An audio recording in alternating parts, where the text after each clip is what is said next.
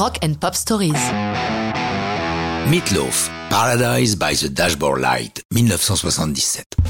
C'est un des morceaux de l'album phénomène de Meatloaf, Bat Out of Hell, dont nous avons déjà parlé. C'est aussi l'occasion d'évoquer la mémoire de Jim Steinman, disparu le 19 avril 21, songwriter prolifique qui a entièrement composé cet ovni que fut cet album de Meatloaf. Rappelons que tous deux se sont croisés dans des comédies musicales. Meatloaf a été entre autres l'interprète du Rocky Horror Picture Show. Ils sont donc tous deux influencés par le théâtre. Les premières chansons de Bat Out of Hell sont issues d'un spectacle musical baptisé Neverland qui ne verra jamais le jour. À partir de 1975, les deux hommes travaillent au studio Beersville à Woodstock dans l'état de New York. Ils sont rejoints par Todd Rundgren qui va assurer la production. Car, hormis sa carrière en solo ou avec son groupe Utopia, Rundgren est un producteur recherché, sophistiqué et iconoclaste, voilà qui convient parfaitement à Steinman et Meatloaf.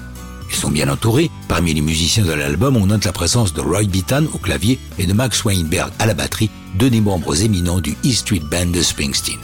Steinman revendique l'esprit du boss et de l'album Born to Run, précisant que Springsteen est pour lui plus une inspiration qu'une influence.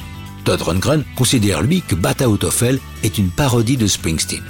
Paradise by the Dashboard Light raconte la banale histoire d'un teenager qui veut passer aux choses sérieuses avec sa chérie, mais celle-ci n'acceptera qu'à condition qu'il promette de l'aimer et de rester toute sa vie avec elle. Poussé par la passion et les hormones, il s'y engage, passant le reste de ses jours avec elle, même s'il ne peut plus la voir. Paradise by the Dashboard Light est un duo. La voix féminine est celle de Helen Forley, une voix de Broadway où elle était l'une des interprètes de Hair. Tout dans cette chanson est hors des sentiers battus. Elle dure plus de 8 minutes sur l'album et n'est guère raccourcie pour le single qui atteint 7 minutes 57 au chrono. Même certains musiciens jouant sur la chanson sont déroutés, comme le raconte le bassiste Cassim Sultan. Ce truc avait l'air d'une énorme blague. J'avais du mal à croire que ces mecs avaient trouvé un deal avec un label. C'était dingue. Ce deal, Steinman et Meatloaf ont un mal fou à l'obtenir. Lorsqu'enfin il conclut avec Cleveland Records, les membres de Epic, la maison mère, détestent ce disque. Ils ont plus que tort.